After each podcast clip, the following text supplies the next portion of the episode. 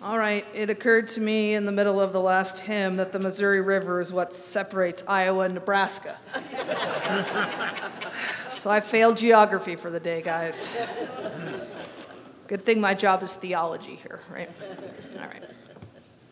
Our uncommon saint for the day is poet, writer, philosopher, mystic, theologian, teacher, pastor, Howard Thurman. Before I tell you anything about him, though, I want you to hear from him. Thurman wrote this litany of thanksgiving, and I'm going to have Teresa put it on the screen while I read it. In your presence, O God, we make our sacrament of thanksgiving. We begin with the simple things of our days fresh air to breathe, cool water to drink, the taste of food, the protection of houses and clothes, the comforts of home. For all these, we make an act of thanksgiving this day.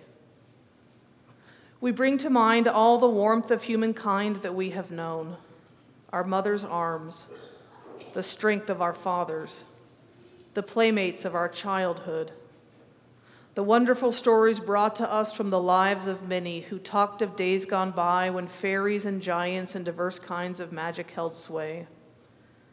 The tears we have shed, the tears we have seen, the excitement of laughter and the twinkle in the eye with its reminder that life is good. For all these, we make an act of thanksgiving this day. We're spending a few weeks here in February learning from the witness of some heroes of the church, men and women of faith who through whom God has had a lasting impact on the world. They're uncommon saints, though, because although their lives and their faith have impacted our lives and our faith, we don't talk about them very often, and we might not even know their names. In the past weeks, we've talked about Fannie Lou Hamer, who was a sharecropper turned civil rights activist and then Richard Allen, an 18th century Methodist preacher who went on to found the African Methodist Episcopal Church, the AME Church, because of racism he encountered in the, in the Methodist Church. Today, Howard Thurman, now, the other day I was talking to a friend of mine. We went to seminary together in Atlanta, and I knew that he loves Thurman. He loves Thurman's writings and his theology. So I told my friend that I was going to be preaching today with Thurman as my companion, and he said, Oh, that was my favorite class that I ever took in seminary, that class on Howard Thurman. He said, I was the only white guy in the class, and I learned so much. I learned so much. I had never even heard of Howard Thurman's name before I signed up for the class. And I said, Why in the world did you sign up for a class when you had never even heard Howard Thurman's name? And he said, That was why. I thought, if I have never even heard of a guy and there's a whole class on him, he ought to be somebody that I learned something about. So that tells you a lot about how my friend makes decisions, right? But then he said, plus, I grew up in rural Missouri with zero black people. And I figured that's a pretty big missing experience for me, and I should do something about it. And it turned out to be his favorite class in the whole three years of seminary. I think it's a nice reminder to us of what happens when we cross boundaries and barriers. And I'm pretty sad that I did not take the Howard Thurman class with him. Now, before I tell you any of what makes Howard Thurman so fabulous and an important influence for us today, I want to just stop off at the scripture that we read for today, this moment of counsel that Paul gives to the church of Rome. And Paul's point in this particular passage is actually one that he repeats in large and small ways throughout his letters. What he wants is for to encourage followers of Jesus to act like followers of Jesus. That sounds kind of silly, right? Kind of simple. But from the very beginning, Christian people have had a hard time letting go of the behaviors and attitudes that are not of God, that are not holy. And we know that God loves us just as we are, right? We know that God loves us to the maximum amount that God could possibly love us right now. There isn't anything that we could do to make God love us more. And God offers us mercy and grace just as we need it, just because we are beloved by God. God saves us right here, right now, right as we are. Nothing we need to do to earn that love, nothing we need to do to deserve that grace, nothing we need to do to prove to God that we are worth saving. God thinks that we are worth it. God thinks that you are worth it. But the saving is only the beginning of the story. Because what God really wants is to transform our lives, to transform our lives in response to that grace and that love that God gives. God wants to change our lives so that we live in a way that honors God. So, Paul says, present yourselves to God as holy people. Be transformed from the way this world tries to make you be. Have your minds renewed by the love of God. Focus in on the will of God. He's saying, pay attention to how you're living. Set your eyes on Jesus. Aim to live a holy life, a life that's in step with God. Paul wants to be able to see the power of God in the lives of Christian people. He wants anybody in the world to be able to tell that these are followers of Jesus who have been changed from the inside out. He wants them to stand out from all the worst ways that the culture around them is operating. Now, Paul's message to those people in first century Rome, it's, it's a message that fits very well for us today. Don't be conformed to the world around you. Know who God is and know what God desires for our lives. Know how God has called us to live and live that way with faith and in integrity. Be changed from the inside out and fix our eyes on Jesus. In the verses that follow, the passage that Robbie read for us, Paul goes on to talk about different roles that, that are within the church, how God has gifted us differently for different kinds of work. And part of us having our minds renewed and striving for holiness is knowing how God has equipped us in this world. Not everyone is called to follow Jesus in the exact same way. Some are called to be preachers or teachers or to serve in different ways through music, through ushering, through working with children. Some are called to generosity, some are called to acts of mercy, some are to encouragement. And when we know how God has gifted us and we live out those gifts, that's part of living a holy life. Okay, so this is something that Howard Thurman knew deep down in his soul. He knew who God had called him to be, and he knew how God had called him to seek justice as a teacher and a pastor and a spiritual counselor for so many people. Howard Thurman was born in Daytona, Florida in 1899. His father died when he was seven years old, and he was raised by his grandparents, who were former slaves. Now, Thurman was an exceptional student, and he eventually went to Morehouse College in Atlanta, Georgia. He excelled there I read, and I have a hard time believing this, but I read that he read every single book in the Morehouse Library. I don't know how big the library was, but it still sounds impressive to me. He graduated valedictorian and he went on to seminary in New York. And while he was there in New York, he got to study with a Quaker theologian, a famous Quaker theologian named Rufus Jones. And that really helped Thurman's sense of, of the, his personal relationship with God if you know anything about Quakers, you know they're very much about quietness and about reflection. And it really taught Thurman how to cultivate his interior life. And that, that focus on inner spirituality, that would be so important for him throughout his life, and, and really uh, is what causes some people to call him a mystic in his thought and his writings. Paul's insistence that we be changed from the inside out. That's the way Thurman lived. So Thurman went back to teach at Morehouse for a few years, and there he became with, friends with Martin Luther King Sr. He was a contemporary of Martin Luther King Sr. And then Thurman moved on to Howard University in Washington, D.C., to teach and be the dean of the chapel. And while he was at Howard, Thurman and his wife, they got to be part of a four-person delegation to go to India and to meet Gandhi. They were the first African Americans to ever be engaged with Gandhi. Thurman was so taken with this message that Gandhi had of nonviolent resistance that he returned to the US, Thurman returned to the US with the sense of the power of nonviolence and what it could do to address the problems of racial segregation in our own country. So he began to speak and to teach about that, and it really helped his influence grow.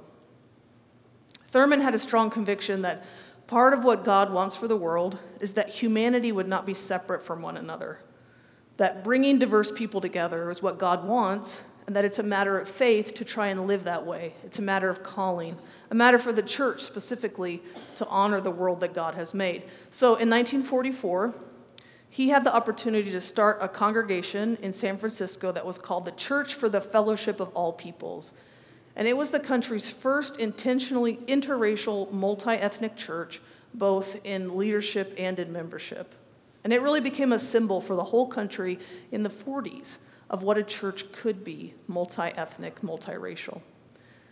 In 1953, then, Thurman became dean of Boston University's Marsh Chapel and minister to the university, and he stayed at that post until his retirement. He was the first uh, black person to be the dean of a, at a, a majority white institution, university. Thurman was a very powerful teacher and spiritual guide, and he, he influenced countless students over his years. His books, his lectures shaped hundreds of pastors. Here's another sample of his writing. He said, Ask yourself, have I ever indulged in gossip which gave me an opportunity to say something uncharitable about something else, someone else? I will not ask you to raise your hands about whether or not that's true for you. He says, Of course, if I had not heard the gossip and passed it on, then there would have been no chance for me to express my quiet hostility and at the same time be relieved of my responsibility for it. When I participate in the shared rumors and the gossip around me by passing them on or refraining from stopping them when I know to be the facts and the truth, I let my attitude and my influence become instruments of violence in my hands. So I offer this prayer to God Lord, make me an instrument of thy peace. Teach me how to order my days with that sure touch that I may say the right word at the right time in the right way lest I betray the spirit of peace. Let me not be deceived by my own insecurity and weakness, which would make me hurt another as I try desperately to help myself. Keep watch with me, O Father, over the days of my life, that with abiding enthusiasm I may be in such possession of myself that each day I may offer to Thee the full, unhampered use of me in all my parts as instrument of Thy peace. Now, perhaps the most influential book that Thurman wrote was one of the first ones he wrote, and it's called Jesus and the Disinherited. Jesus and the Disinherited. Its focus is on the message of Jesus and what it has to say to people whose backs are up against the wall. He wrote it in 1949, and, and it was a seminal book for so many people in the civil rights movement. It helped to shape how people understood their struggle as a spiritual struggle and how love was essential to approach the injustice and the oppression that they were dealing with daily. Now, the story is told that Martin Luther King Jr., who knew Thurman from his childhood and also from the years that King was in Boston, the story is that MLK carried around two books while he, he led the Montgomery bus boycott. And you'll remember the Montgomery bus boycott was the first time he was thrust into leadership in the civil rights movement. So MLK had two books with him during all those weeks of the bus boycott the Bible and Thurman's Jesus and the Disinherited. And he carried them with him everywhere. MLK, in his own writings and, speak, and speaking, he echoed Thurman often. They communicated throughout King's life, and Thurman was a counselor and a confidant to many of the leaders of the civil rights movement.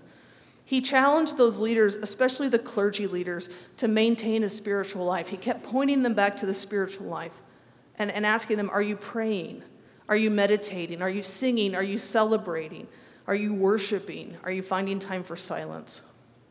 He counseled them to continually bring the inner life and the outer life together. Perhaps, in the words of Paul, we would say he encouraged them to always be renewed from the inside out. Now, Thurman was criticized during his life for not being a more active participant in the civil rights movement. He was never out on the front lines marching, never in the court litigating uh, issues. But as one leader named Otis Monk said, Howard Thurman helped us understand why we were marching and why we had marched.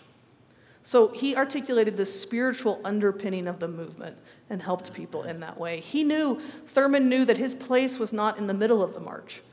His place was as a spiritual leader, a teacher, a writer. And he had this beautiful self assurance about his identity and about his calling, and he followed that path instead of bending to the will to, of the expectations of other people. Now, when I look at Howard Thurman's life, I, I see inspiration in several places. He reminds me how important it is for us to cultivate a deep inner spiritual life. As Paul says, to be transformed by the renewing of our minds so we can discern the will of God, what is good and acceptable and perfect. He points to the importance, no matter what we're doing, of prayer and scripture and worship and meditation, and that these are the foundation upon which all faithful action is built in the world. And then Thurman reminds me that God doesn't call us all to the same tasks, but instead, God has equipped each one of us for a particular role. And we're blessed when we find that role and we fulfill it. So the question for us is not how can I be just like Howard Thurman or MLK or whoever. The question is what is God asking me to do with faithfulness? The question for us is not what could I do in this world that would make me most famous? Or what's going to make me the most money? Or what's going to make me the most important in the world? The question that God wants us to ask is what has God prepared me for, and how can I do that thing faithfully? Maybe it's a role at work, or maybe it's a role here in the church. Maybe God has prepared you for, for, a particular role in your family as a parent or as a caregiver or as a benefactor. Maybe God has equipped you for a role here at church where, where you get to bring your skills to build up the entire congregation. Maybe God has fit you to a particular role as a volunteer or as a friend. God has a place for you to serve, and finding that place and serving there faithfully brings us deep joy, regardless of what the world around us expects of us. And then finally, I think Thurman is so important for us today because he reminds us that God made this world diverse and beautiful, and we honor God when we embrace that diversity and we celebrate it. God has made this world with all kinds of different people. And being faithful to God means making space for different people and celebrating their different gifts. That's not easy. It's a whole lot easier for us to let our differences divide us and separate us. But it's holy and it's good and it's beautiful when we embrace our diversity and we find ways to live and work together in peace. So, to close today, I want to share with you just one more prayer of Thurman's. And as we hear it, it's going to be on the screen as well. Let us thank God for the gift and the witness of Howard Thurman. He writes, Open unto me light for my darkness. Open unto me courage for my fear. Open unto me hope for my despair. Open unto me peace for my turmoil. Open unto me joy for my sorrow. Open unto me strength for my weakness. Open unto me wisdom for my confusion. Open unto me forgiveness for my sins. Open unto me love for my hates. Open unto me thyself for myself. Lord, Lord, open unto me. Amen.